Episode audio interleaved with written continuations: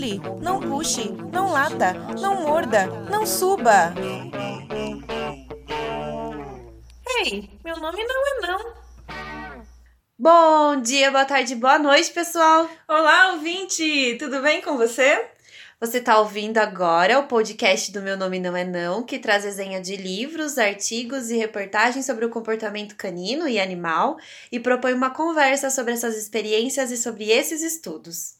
A nossa proposta é divulgar autores, livros, artigos, pesquisas, métodos, enfim, todo o conteúdo que possa beneficiar a relação que temos com os nossos pets seja trazendo informações sobre a natureza deles ou mesmo técnicas de treinamento que vão melhorar a nossa comunicação e leitura das situações. As nossas resenhas, em nenhuma hipótese, têm como objetivo que você substitua a leitura dos livros. Na verdade, esperamos que você se sinta motivado a conhecer mais e escolher o livro, artigo ou reportagem que mais se encaixe nas suas buscas do momento, tá ok? Este programa é produzido por nós. O meu nome é Nayara Lima, da Dog Be Good. E o meu nome é Miriellen Campos, eu sou da Alcão. A vinheta deste programa é do Henrique Inglês de Souza. Nossos recados de sempre, então, para você não perder nada do que está acontecendo com Meu Nome Não É Não. Se você está ouvindo a gente pelo Spotify, Deezer ou iPodcast nas plataformas aí de streaming, clica no botãozinho de seguir para saber tudo o que está acontecendo com a gente e quando saem os novos programas e os novos episódios do podcast. Nós também podemos ser encontradas no site meu nome não é não.com. Além de conhecer a gente e saber dos nossos projetos e consultoria, lá você pode também copiar o link do feed para usar no app do Android aí que você mais gostar, o aplicativo que você mais gostar. É, e também dá para ouvir os episódios no próprio site, baixar os áudios e ouvir offline, se você quiser. Para não perder nada, então, nós convidamos você para acompanhar a gente nas nossas redes sociais.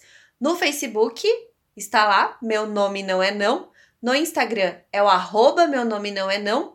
E nas nossas mídias, então, você pode interagir conosco, falando aí suas dúvidas, sugestões, críticas. E também tem o nosso e-mail, né, Nayara? Isso mesmo. O meu nome não é não, arroba gmail.com. Então interajam com a gente. É isso mesmo. A gente tem recebido feedbacks muito legais, principalmente pelo direct, né, do Instagram. Muito obrigada para quem nos marca e também comenta as nossas postagens e manda direct. Realmente é muito engrandecedor quando a gente recebe um feedback tão bacana das pessoas fazendo as atividades do, do dia e é, falando que tá, que tá ouvindo o meu nome não é não. A gente é, sente parte da, daquela, daquele momento da pessoa. A gente fica realmente muito feliz. É isso mesmo. Continuem mandando, gente, que a gente adora. É, é muito reforço positivo. Muito. Porque o podcast dá muito trabalho. Dá. É muita coisa envolvida. Às vezes a gente pensa, ah, não queria. Dá vontade de desistir, né? É. Mas daí vem um feedback tão bacana e a gente fica toda orgulhosa, toda feliz Sim. e pronta para fazer mais coisa legal pro pessoal ouvir. É isso aí. E no episódio de hoje nós continuamos com uma resenha de um dos livros mais renomados aí sobre comportamento canino, que é o Cão Senso do John Bradshaw. O John Bradshaw, então, ele é um antrozoologista, ou seja, uma pessoa que estuda a interação humano e animal. Trabalho dele é focado nos animais domésticos, mais especificamente em cães e gatos. Ele é diretor do Departamento de Antrozoologia da Universidade de Bristol, na Inglaterra, e é um dos fundadores da Sociedade Internacional de Antrozoologia, e é também fundador da Universidade Federal de Bem-Estar Animal.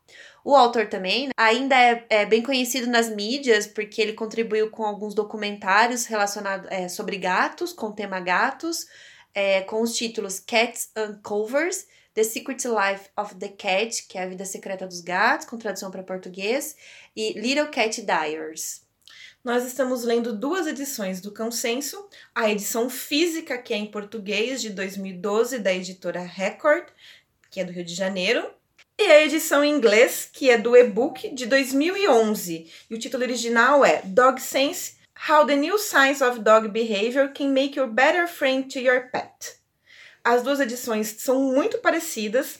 O livro é composto por 11 capítulos e pela primeira vez nós estamos fazendo um capítulo por episódio. E aí a gente tá então no sétimo episódio. É. e o sétimo episódio, Canine Brain, Brain Power ou A força cerebral canina. É, nesse capítulo, o autor vai falar então exatamente sobre cognição canina, o que acontece dentro do cérebro canino, dentro da mente do cão. É um assunto que eu sei que particularmente a Nayara ama Sim, demais. sou apaixonada. Ela pesquisa tudo, todos os autores brasileiros e estrangeiros que falam sobre o assunto, então é, também é um assunto muito complexo, eu acho que por esse interesse, né, Nayara? Sim, por essa gosto. complexidade toda desse assunto. Ele começa falando que os cães, os cães são inteligentes como deveriam ser, e que eu acho genial essa, essa, esse, essa introdução. Sim, e pra falar a verdade aí, quem também não quer saber o que acontece dentro da cabeça do cachorro, né? É. O autor, ele então começa aí falando, como a Nayara no- nos disse, é, ele fala logo no começo do capítulo sobre é, em relação aos canídeos, né? Que é o grupo onde os cães se encontram aí junto aos Uhum. coiotes, lobos e raposa. Esses canídeos, eles evoluíram em ambientes diferentes daqueles que moldaram a raça humana. Mas existem aí algumas semelhanças. Por exemplo, a capacidade de aprendizagem associativa dos cães, que é guiada pelas emoções, assim como acontece de forma padrão, geralmente em todos os mamíferos, né? Uhum. Nós também buscamos evitar situações de medo, né? Tanto cães como humanos. E ele traz isso pra gente porque ele já começa dizendo pra gente que não tem como comparar, não comparar com a cognição humana ali. Uhum. Porque nós, o que nós sabemos sobre a cognição humana, a gente acaba é, tentando é, estudá-las também na cognição canina. Sim. E as habilidades cognitivas mais complexas dos cães, segundo o autor, são diferentes das nossas, que são justamente baseadas na vida dos canídeos. Eles precisam pensar aí fora da caixa, o Bradshaw diz, que prever o que vai acontecer, onde a caça estará, por exemplo. E os maiores interessados em saber tudo isso, além da Nayara, que é apaixonada por cognição canina, e de nós, que de certa forma todos nós É, somos muito interessados no assunto, também são os biólogos e psicólogos, que eles têm um interesse muito grande nessa inteligência canina. Nos últimos anos, ainda mais, tem surgido essa necessidade de saber mais o que acontece dentro da mente desses animais que estão tão próximos da gente, né? E os estudos vão partindo da ideia de desvendar qual o papel da domesticação na cognição canina e por que ela parece se entrosar tão bem com a nossa, né? Porque a mente do cão parece se entrosar tão Uhum. bem com a nossa mente, já que a nossa comunicação com os cães é melhor do que a nossa comunicação com os nossos parentes mais próximos, os chimpanzés, como a gente já falou aqui em outros podcasts. É, os cientistas mais recentemente perceberam a necessidade de avaliar a inteligência dentro do contexto em que vivem os animais e não mais como antigamente era feito, que era comparando animais e espécies diferentes. Sim, os pesquisadores da área, eles propõem então pra gente um estudo é, da inteligência que é única no reino animal. A inteligência canina Uhum. é única no reino animal, mas ela deve ser feita no ambiente desse animal, né? Uhum. E ela é única, segundo Bradshaw, porque ela está é, porque nós estamos envolvidos nessa, nesse desenvolvimento da inteligência dos cães, devido ao processo de domesticação deles. O John nos fala que analisar a inteligência canina não é nada simples. E como se houvesse alguma dúvida, né? É. E que principalmente, assim como não devemos fazer com as nossas emoções, a gente não pode antropomorfizar a inteligência canina, apesar de haver muitos estudos comparativos com a inteligência humana. É, ele diz que não ajuda nada a gente comparar é, a, inteligência, a inteligência canina com a de crianças, o que é bem comum acontecer, né? Porque acontece justamente essa questão da antropomorfização dos cães. E é- isso pode levar a gente ou superestimar os cães ou subestimar também. Ou seja, é, tem coisas que a gente sabe que eles são muito melhores e se desenvolvem muito mais rapidamente que crianças, mas tem coisas que eles não vão desenvolver e não são comparados a crianças, né? É, superestimamos a capacidade de raciocínio canina e erroneamente dessa forma a gente pode responsabilizá-los por algumas ações em situações que na verdade eles não têm consciência nenhuma do É. que fazem, né? Uhum. Esse é um perigo. Os cães aprendem então de forma simples e é assim que eles é, se capacitam a interagir com o mundo à volta deles. É, o autor come- comenta que talvez nós nunca saibamos da de maneira precisa o interior do mundo canino, como as suas re- emoções realmente são. Mas nós podemos tentar e supor cuidando para não super ou subestimá-los. Ao analisar então a inteligência canina, devemos analisar as situações em contexto canino, levando em consideração que os pensamentos caninos não levam em conta as mesmas prioridades que nós ou que outros animais têm. O estudo da inteligência canina, segundo Bert Shaw, tem seu início no início do século XX com os trabalhos de Edward Tordink. Ou? I don't know. O cientista Tordink ele queria entender como os animais resolviam problemas. Na época, o mais interessante era como eles aprendiam, e isso foi explicado por Pavlov, pela teoria do condicionamento clássico, né? Então ele acabou dando prosseguimento aos estudos do Pavlov, que para estudar um pouco mais, entender um pouco mais sobre o comportamento, focado e usando, na verdade, os cães como como exemplo. Então, o cientista Edward, que a gente vai chamá-lo de Eduardo, que então, é mais fácil, construiu uma caixa em que os animais tinham que entendê-la para acessar o conteúdo que era comida. E para pegar de novo a comida, eles teriam que lembrar como eles haviam feito antes. E assim ele criou o conceito de aprendizagem por tentativa e erro. Percebeu-se a partir desse experimento, então, que o cão ele tem uma aprendizagem diferente da dos primatas, mas não é que ele seja estúpido. A memória canina também foi testada por outros estudos. De fato, os cães têm uma ótima memória para lugares, por exemplo. Afinal, seus antepassados percorriam extensas áreas em busca de alimento e eles precisavam dessas memórias. E essa herança foi deixada pelos, pelos esses antigos protocães, que foram antecessores aos nossos cães modernos. Ainda falando um pouquinho a respeito do, do teste do, do, do, Edward, o que ele acabou focando muito foi nessa questão do aprendizado por associação, que é também o aprendizado por tentativa e erro. E o que significa? Os animais, frente a um problema, vão oferecer diversas táticas para conseguir resolvê-lo. Quando uma delas funcionar e produzir recompensas, numa próxima situação ele tenderá a repetir o comportamento. Este tipo de comportamento não precisa de compreensão sobre o problema que foi resolvido. O importante é que ele foi resolvido. Então, alguns cientistas acreditam que os cães sejam mais limitados que outros animais, como os chimpanzés e até mesmo as aves, porque eles realmente não entendem, não entendem como o mecanismo funciona, só entendem o resultado da ação.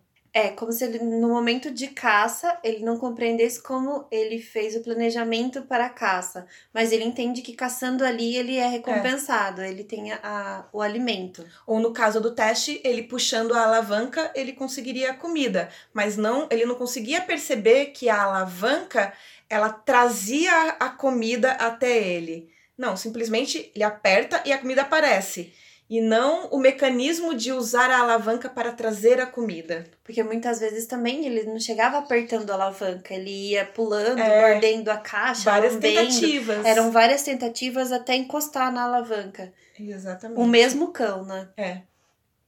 Uma relação em observação à memória, que a gente acabou de falar também, as memórias caninas, elas são comprometidas pela idade. Então não quer dizer que seu cachorro hoje, que sai para dar uma voltinha e, uhum. e volta para sua casa, ele conseguirá é, ao longo dos anos fazer o mesmo procedimento, porque ele pode perder uhum. as pistas olfativas que tem pelo, pelo caminho e podem perder a memória, porque a, a memória está muito relacionada ao olfato também. É, fala, né, que o os cães têm uma curta memória e que eles estudaram também por experimentos, né, como funciona essa memória dos cães. E essa memória curta, ela é, é ela é importante para os canídeos porque dentro de uma caça eles não precisam guardar durante muito tempo a lembrança de que aquela caça esteve ali. Até porque como ela foge, eles precisam só saber dela naquele momento. Por isso eles não têm uma, uma memória tão longa. Mas entre os experimentos né, que foram feitos, percebeu-se que os cães têm uma memória de 30 segundos, uma memória muito boa para objetos, objetos que somem da sua vista é, durante 30 segundos. Depois de um minuto já começam a aparecer erros. E quatro minutos, então, não faz. É, já realmente já sumiu da memória dele, daí já não vai fazer mais diferença. Se vai ser quatro minutos, dez minutos, uma hora, já não faz mais diferença é, para a memória do cão. Até é legal, é importante saber isso, porque as pessoas às vezes chegam em casa também, veem que o cachorro fez a maior bagunça e o cachorro já fez aquilo, você não sabe quanto tempo, faz, sei lá, duas horas que ele fez a bagunça e você tá achando que ele tá sabendo do que você tá falando. O cachorro nem lembra o que ele fez mais. Ele já esqueceu depois de quatro minutos que ele tinha feito. Exatamente. E outro estudo demonstrou que os cães são melhores em lembrar são melhores em lembrar de coisas que desaparecem quando em relação ao seu posicionamento. Por exemplo, aquela bolinha está à minha direita ou está à minha esquerda. Por isso, como a Mirielle falou, eles são bons de fazer mapas mentais na cabeça, né? E conseguir seguir esses mapas. Só que a questão do problema desses mapas é que, como são é, por pontos, marcos no território, e não simplesmente caminhos mentais, mas caminhos orientados por por marcas no território, ou por, a, por aquela árvore, ou por aquela. Né? Exatamente, referências melhor. É, aquela árvore, ou aquela casa, ou aquele poste específico que tem aquele odor específico. Se acontece qualquer coisa no meio desse caminho que muda qualquer coisa, eles perdem a referência. É, como a Nayara tá falando pra gente, esses estudos comprovaram que os cães têm memória sobre pontos de referência, mas isso não quer dizer que o cérebro deles seja elaborado. Como diz o Joe, é, a, a memória é uma parte essencial é, do cérebro, mas o cão ele não tem aptidões tão complexas. E a memória, então, é associada também ao olfato nos cães. Uhum. E essa prática canina pode dificultar treinamentos, por exemplo. Eles aprendem senta em um lugar. E aí chegaram em outro lugar, eles não repetem o mesmo movimento. Porque pois eles perdem que... a referência do espaço. Exatamente. Por isso é importante o que muitos treinadores chamam de generalização, né? Que é fazer o mesmo treino em diversos lugares. É, de uma forma funcional, como a Nayara tem falado pra gente, esse é um processo que todos os treinadores passam, né? Independente da metodologia que usam, os treinos uhum. são feitos em vários lugares diferentes para se haver essa generalização de espaço e também da associação olfativa, né? O principal sentido para auxiliar os mapas de localização mental do cão é de fato o olfato. Nesse momento do livro, o John nos fala que os cães podem lembrar do olfato do seu primeiro dono, por exemplo, né? Se ele tiver tido dois donos, uhum. por até 10 anos. Isso é, é muito, muito incrível. incrível. Não é à toa que a gente vê esses vídeos na internet super fofos de reencontros, né? De cães. Cães que recebem soldados que foram pra guerra, é. ou pessoas que ficaram um tempo internada, né? É. E é incrível que às vezes eles é, ficam meio. estranham um pouco a aparência, mas quando chegam próximo, provavelmente pelo odor, eles conseguem reconhecer. E em algumas outras experiências que foram feitas também com cães e humanos, associando somente a voz do humano ou só a imagem do humano, o cão ele se deu muito melhor se lembrar do, do dono ou da outra pessoa se esse, se esse fato, né, se a voz ou se a imagem fosse associada ao olfato também. E aí ele cita um outro experimento que foi feito com um border collie chamado Rico, que ele aprendia novas palavras indo buscar um brinquedo novo. E o Rico, eu, você lembra quantas palavras o Rico falava? Eu, eu, fui, é, eu queria pesquisar e também não acabei não pesquisando nossa, quantas não palavras. Lembro, mas era, era mil, assim, não hum, era? Eu acho, porque o Chaser era mil palavras. E o Rico eu acho que eram duzentas. Ai, nossa. Mas eu não tenho Bom, certeza. mas eram, eram muitas, muitas palavras. palavras. e ele fazia essa associação baseada uh, na cognição com o olfato. O rico, ele reconhecia um cheiro novo no brinquedo de um meio, brinquedo de um novo, né? brinquedo novo no meio dos brinquedos dele. E aí quando se pedia para ele busca a bola e ele não tinha nenhuma bola dentro dos brinquedos antigos e ali tinha uma bola nova, uhum. ele associava aquela bola nova. A palavra a a bola. Isso. E sabe que uma coisa que eu fiquei pensando que o Bradshaw diz que esse, essa habilidade do rico, na verdade, não passa de um método associativo também, né? Só que no livro que a gente assiste, que a gente leu do Brian Hare, ele fala sobre inferência. Quando ele cita essa questão do cachorro conseguir descobrir qual é o novo objeto, escutando uma nova palavra e tendo ali um novo objeto. Então, o que, que vocês acham, gente? Inferência... É legal essas pers perspectivas é. diferentes é. e a gente vai se degladiando aí é. nesse meio. Inferência, método associativo.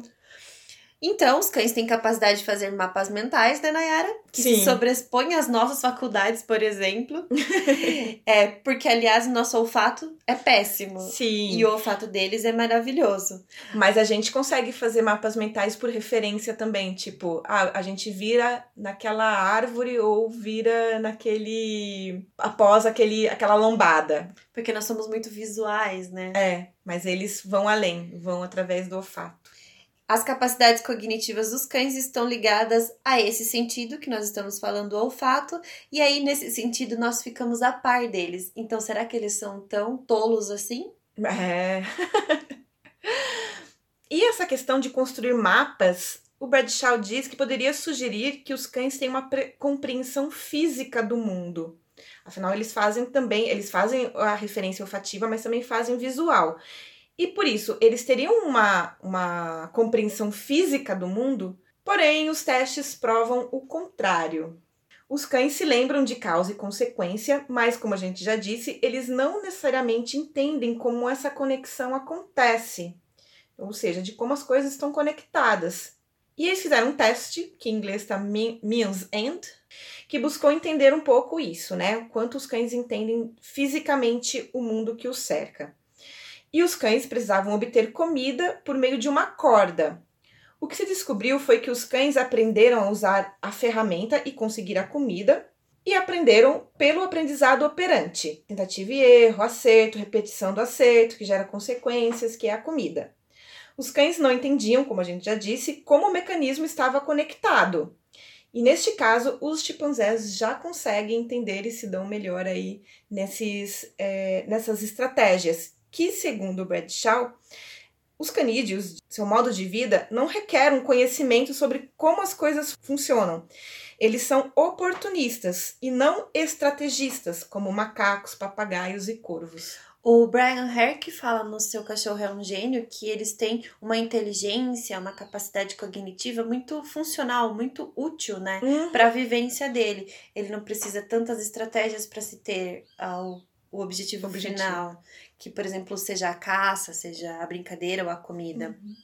A capacidade de contar também sempre é considerada um indicador de inteligência.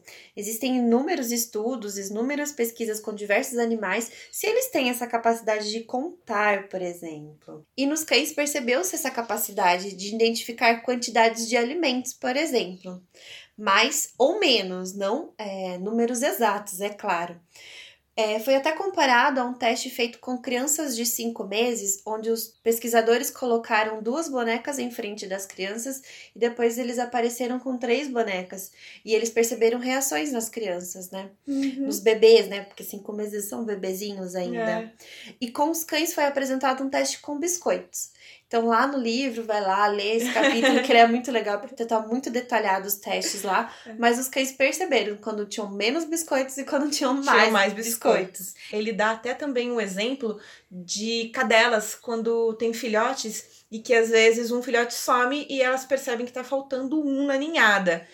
Mas a gente pode até supor que isso talvez seja pelo, pelo odor, algum odor que esteja faltando e ela perceba também a cadela, né? Não Pode necessariamente contagem. Mas nesse teste aí do, do- Dos biscoitos. dos biscoitos não deixa, não, que não gera dúvidas. Não gera dúvidas, exato. Eduard Tordink, Tordick conclui que os cães têm pouca compreensão intuitiva de como funciona o mundo à sua volta, como a gente já falou que se chegou a esse, a esse consenso. Os cães então aprendem facilmente como manipular o meio ambiente para conseguir o que querem, mas não parecem saber como essa manipulação funciona. Apenas eles sabem que funciona.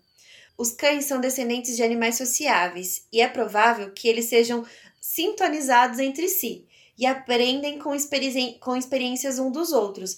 Não quer dizer aí que eles ensinam uma coisa para outros, Né. como nós ensinamos É. as nossas crianças. Eles não vão pra escola e daí passam de série, passam de ano e fazem, fazem uma prova.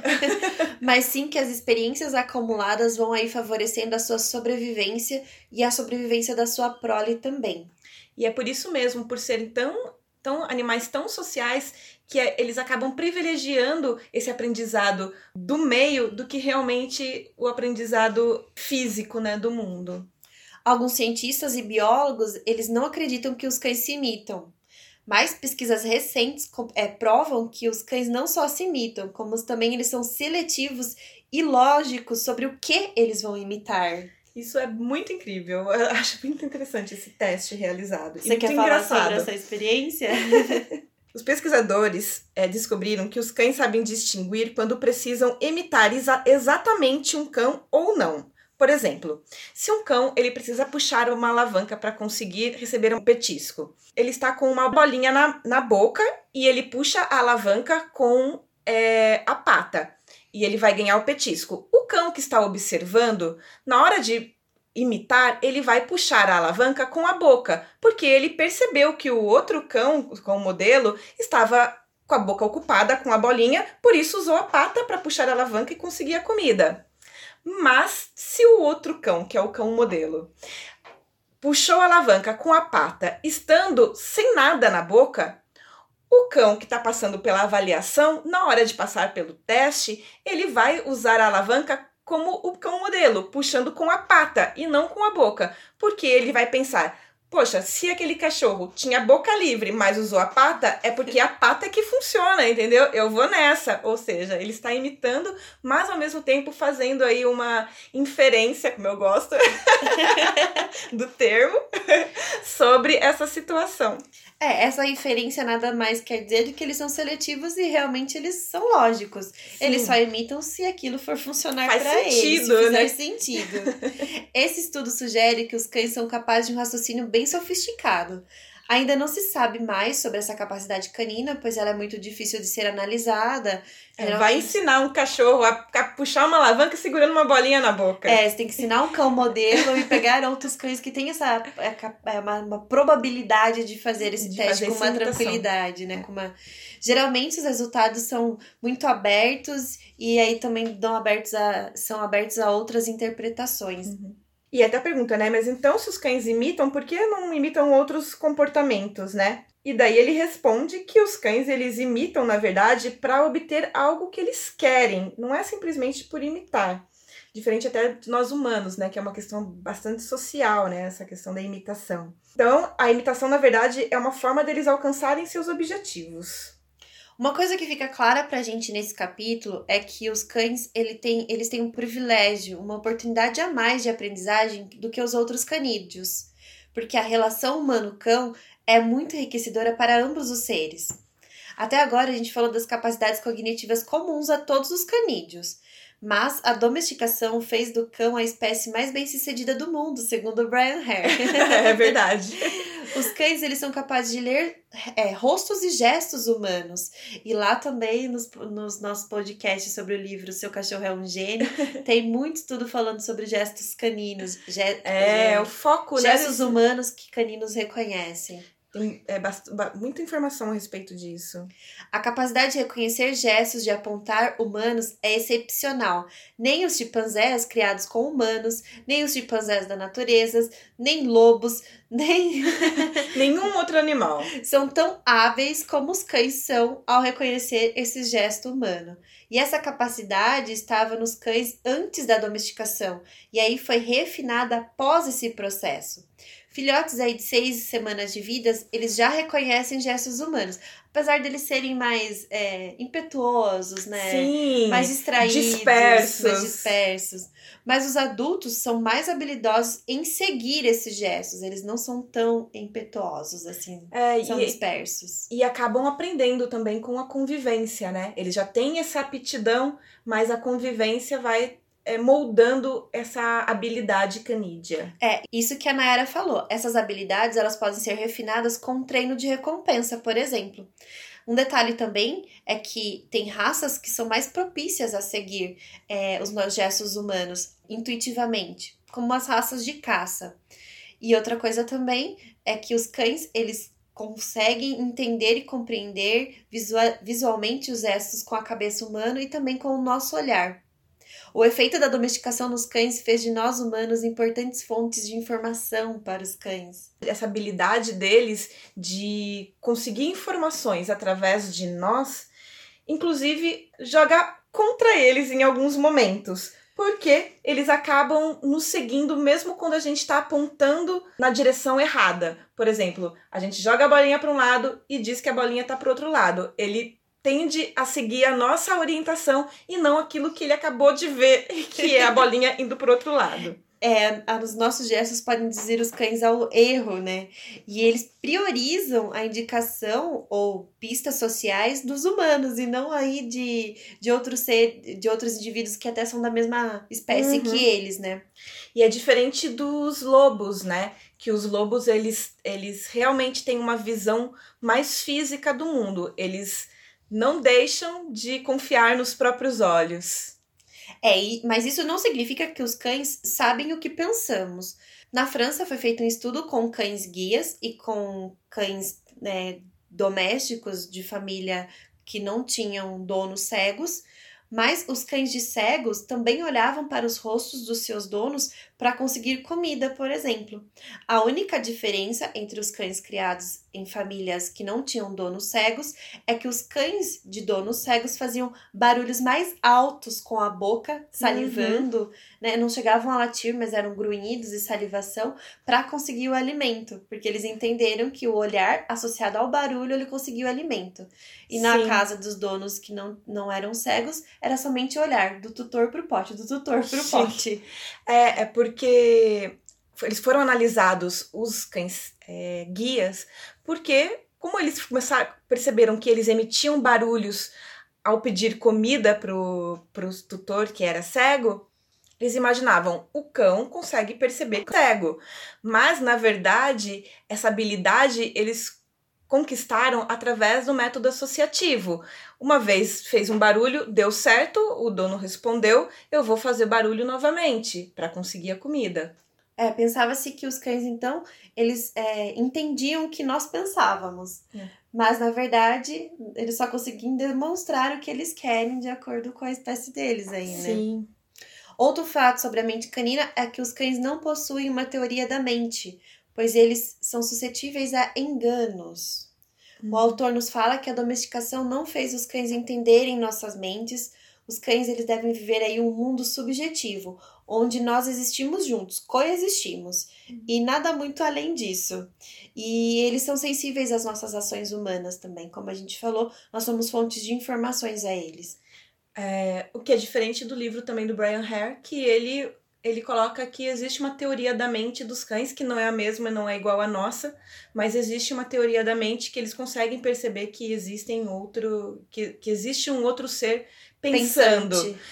Tanto que alguns testes foram feitos, mas enfim, escutem o podcast sobre o seu cachorro é um gênio, porque afinal de contas nós estamos aí lendo, aprendendo cada vez mais e cada livro é uma nova descoberta, é um novo foco, mais pesquisas estão sendo é, englobadas e, né? E aí a gente está aqui para fazer parênteses e deixar todo mundo com vontade de estudar muito o assunto. É.